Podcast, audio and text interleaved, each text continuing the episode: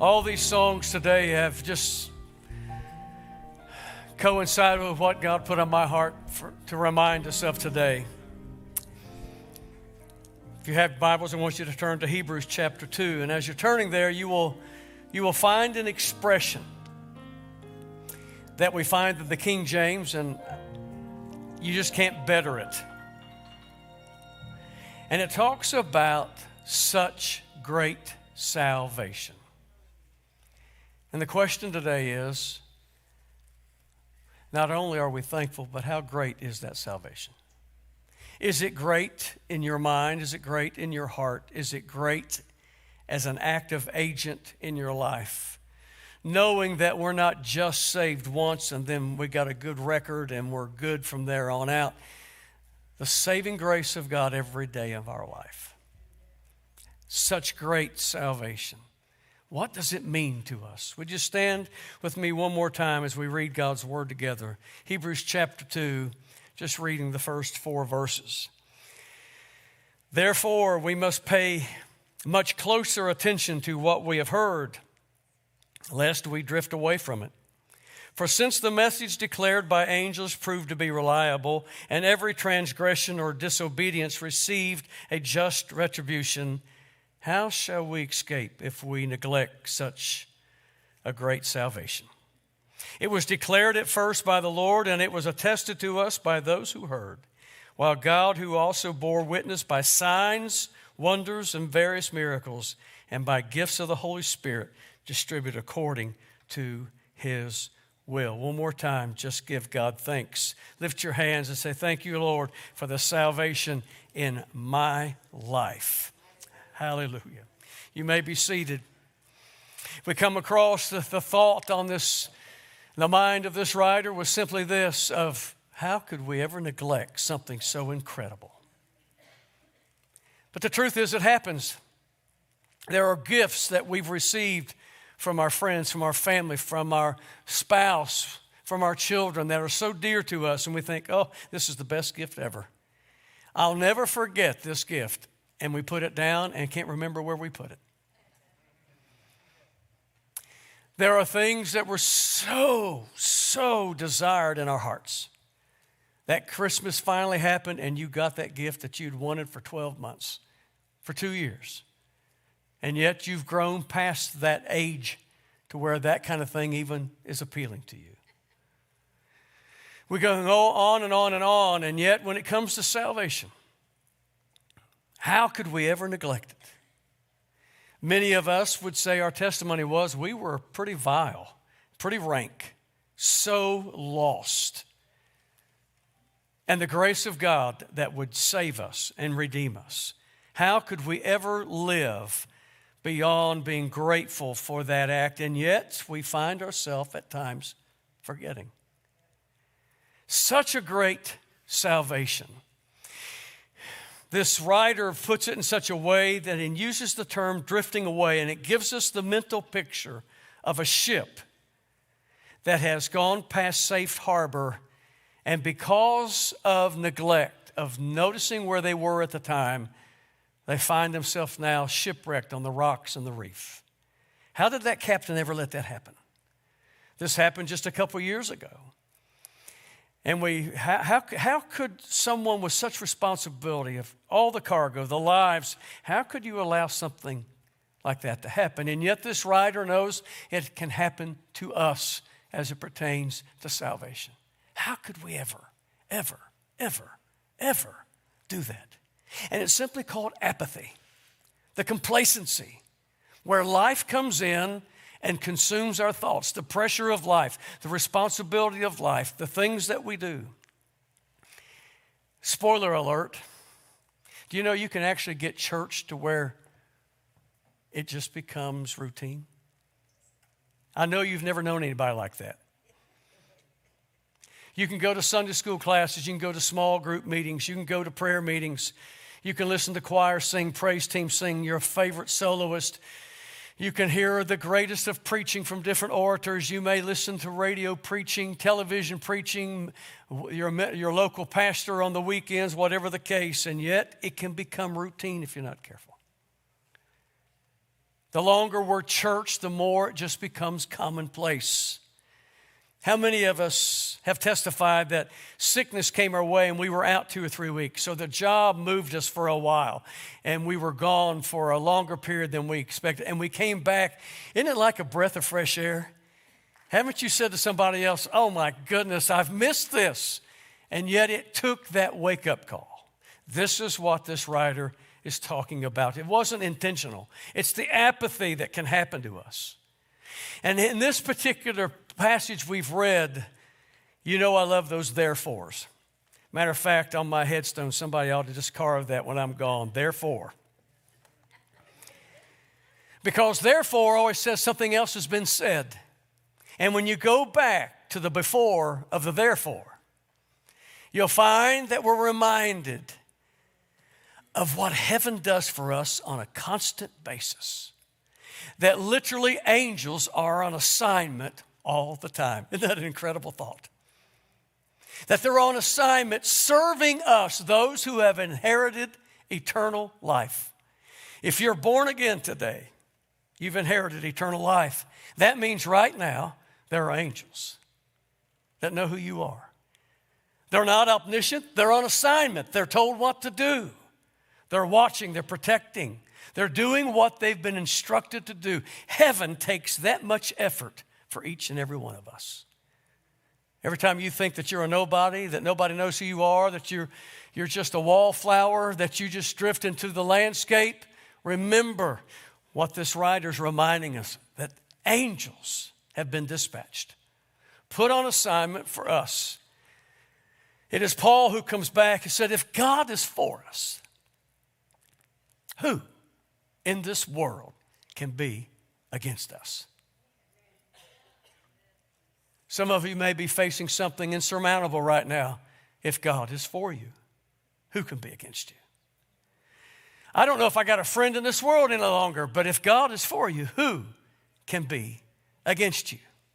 You see, these are the things that keep us from becoming apathetic. When we stand upon His Word and just know, God, even though my emotions are all jacked up, even though everything's confused in my mind, even though I haven't had an attaboy in forever, as, uh, whatever the case, if God is for me, who can be against me?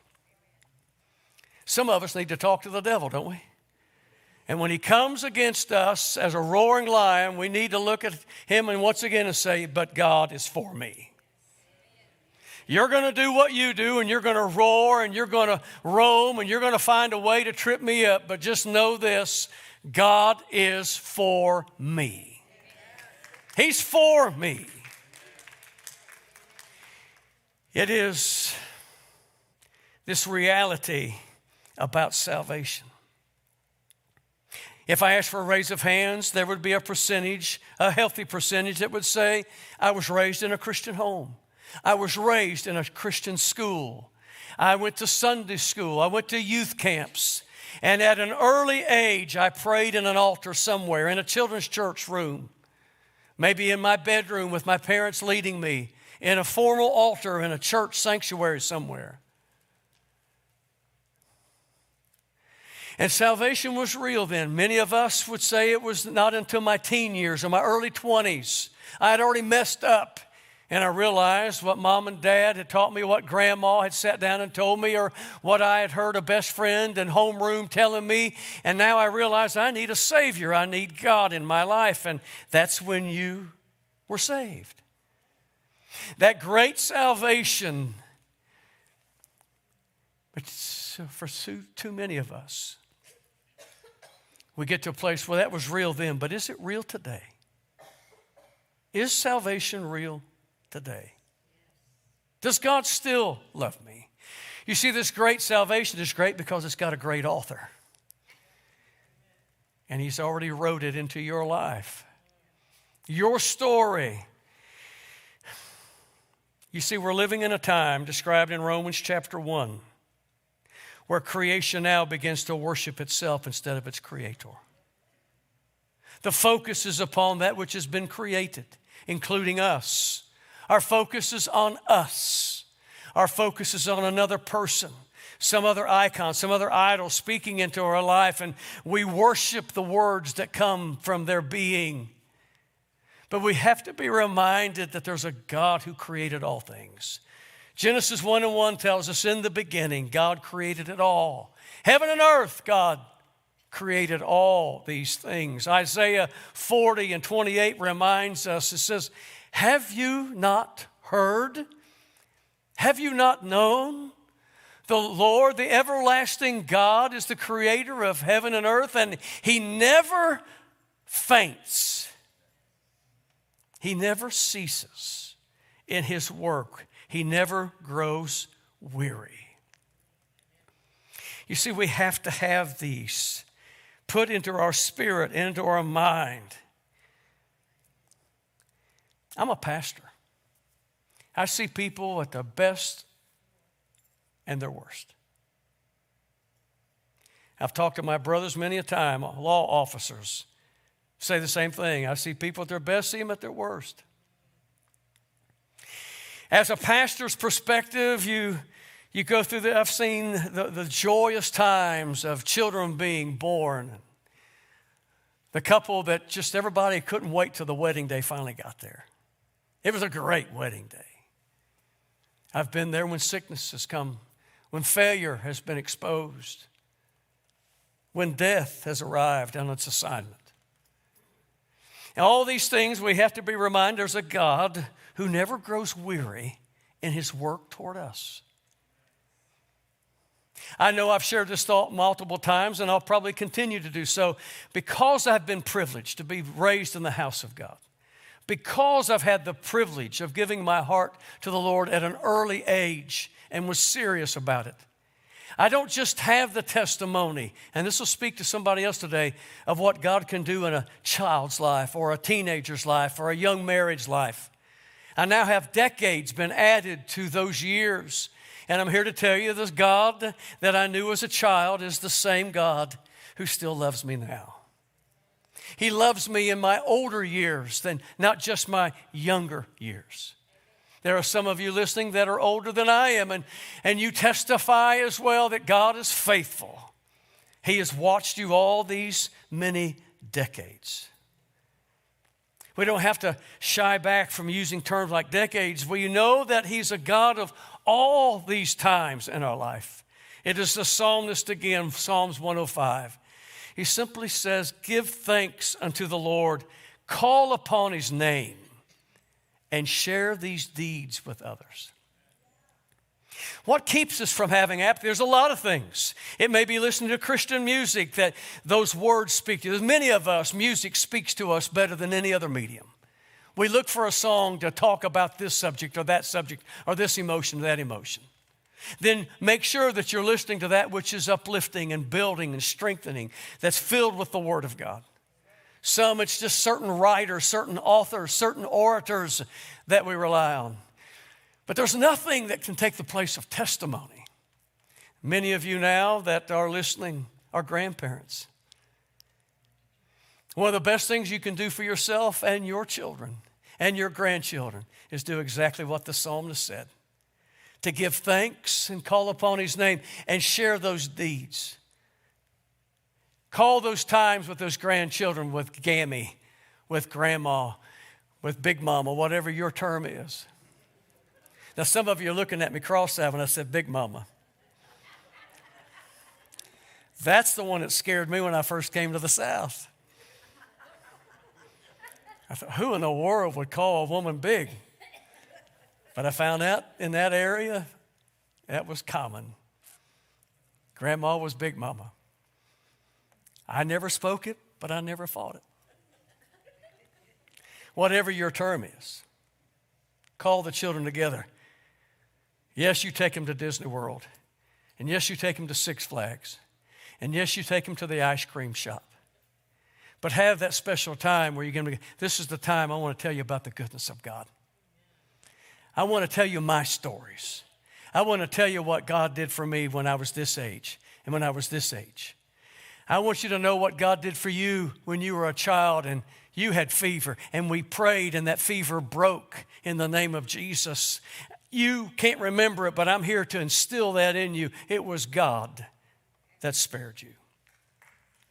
It was God that walked with us through the grueling time of 60 days in a hospital, three surgeries on you, but here you are today, able to hear the story. God was faithful to keep us by His grace through that time, and He will be faithful to see you through all your life. You see, it's sharing those deeds, knowing that He's creator of all things.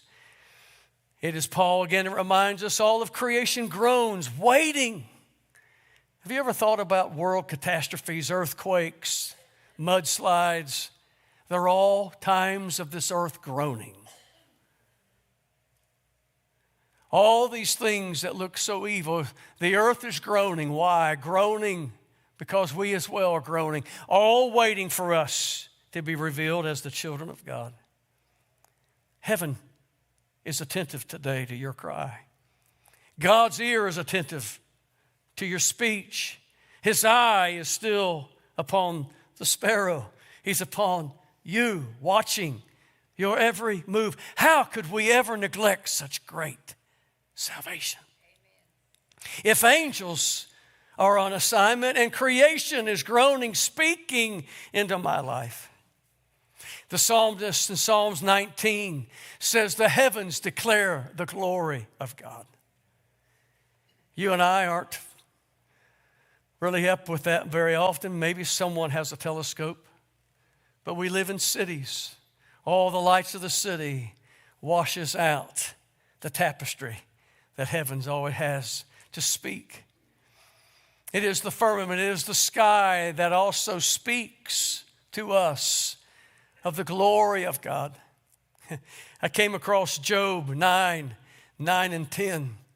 It is there when uh, Job says, uh, You are the one that created the bear, you're the one that created Orion. You're the one that created Pleiades. You're the one that created all the constellations of the south. You are the one that created all these things. Well, there was a song from yesteryear that a man by the name of John Peterson wrote about. He was reading that particular passage. John was a Kansas boy, two older brothers, Bill and Bob Peterson. They were they were the rounders. All they could think about was alcohol. All they could think about was gambling. They were older brothers of John and they had sown their wild oats, but Bill heard the gospel preached and gave his heart to the Lord. He came back. John was only 12 at the time when he heard his brother come home and say, Mom, that which you've always told me about God, it happened for me today. I gave my heart to Jesus. It wasn't much longer that Bob didn't have his bosom buddy, brother Bill, and he gave his heart to the Lord. John also would give his heart to the Lord, and they all became evangelists. John went on and served in the Second World War became a, a pilot, constantly flying over the China hump, as it was called. Dangerous times. When he came back, he enrolled in Moody Bible Institute. And it was when he was studying this, he simply came across that passage and it began to speak to him. Some of you might grew up with a song that I grew up with, and simply called It Took a Miracle.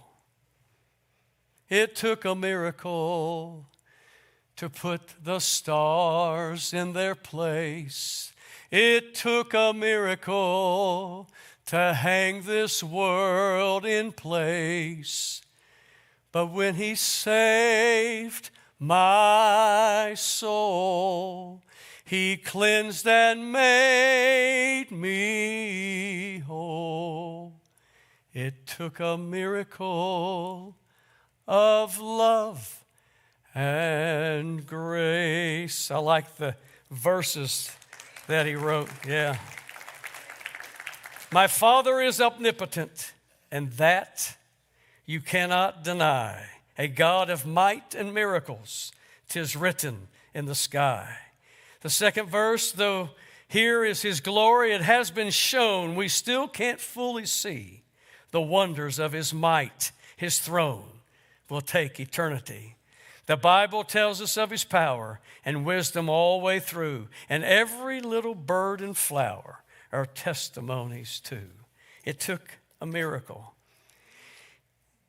Which brings us to that place of this God of such great salvation that's still at work with angels on assignment, with creation speaking to us, but also knowing that He's still a God of the miraculous. How long has it been since you've believed for a miracle? To look to God and say, God, there's no other way it's going to happen except you. That's what constitutes a miracle. Oh, we use that term miracle pretty flippantly. Many of us in our dating time, if we could get a date with so and so, it would be a miracle. When she finally went out with you, all your friends come up and say, My God, I believe in miracles. She went out with you. There was a certain test that you had to take. It was a miracle.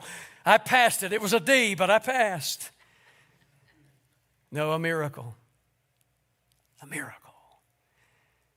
A God of the miraculous. A God of not only the miraculous of yesteryear, of what he would do with those Hebrew children in a desert, crossing over a Red Sea, or a God who would spare a young man's life in a lion's den, or a God who would rescue some boys together in a fiery furnace. He's still a God of miracles. A God who desires to perform his wonders to behold. The Bible tells us that we can't fathom all the miracles, Job said, that he does. We can't even, even of the time of Jesus upon the earth, the Bible says of itself, if we recorded everything Jesus did, the world couldn't contain the volumes of books it would take. How many knows he still desires to do it today? That's why we can't drift. That's why we can't afford to be apathetic. That's why we can't afford for the enemy to come into our thinking and say, Well, I know God used to do that for me, but I haven't been very good in the last 10 years. God's probably given up on me. Or to allow the enemy to sow that thought of doubt and unbelief. Well, I don't know. I, I haven't seen a miracle in a long time. Maybe God ran out. Or maybe God doesn't love this generation like He's loved other generations. You got to remember, for God so loved the world that He gave His only begotten Son, that whosoever, whosoever, it speaks to each and every generation, speaks to each and every individual. But the point that this writer brought across is and if these angels were judged and received their right retribution, so it is with us. We can't afford to get there. The miraculous of God, the signs, the wonders, and miracles are ongoing. But we can't conclude without reminding ourselves of this. This writer not only talked about the signs, the wonders, and the miracles, but also the gifts of the Holy Spirit you see, somebody could say, well, he's a God of the Old Testament only, a God that did those miracles way back then, but the gifts of the Holy Spirit didn't begin flowing until Pentecost. Still active in the body of Christ today. Who is it that will trust God again and believe for a miracle? Who will hear of someone else sick and just say, I'm going to put legs on my faith and I'm going to go to their home. I'm going to lay my hands upon the sick. I'm going to pray the prayer of faith. I'm going to trust God to see God move. How many knows God's just awaiting for us to trust Him again? The faith in Him. God, I know that you're able to do this. You distribute these gifts according to your will. Who is it that you want to restore, that you want to receive into the kingdom? Some of us have assignments right before our eyes, and we haven't even noticed that it's God that placed us there. That person that's so despicable that you don't even want to see when you walk into that office, God placed you there because of that person. You want to know why they're so hateful and nasty? Because they need a God of a great salvation. Many years ago, I was just a mere lad, and this lady right here on the second row could see that God had his hand in my life, and I was serving in different ministries of that local church. One of those being bus ministry. I had one kid on that bus, he was sent from hell itself.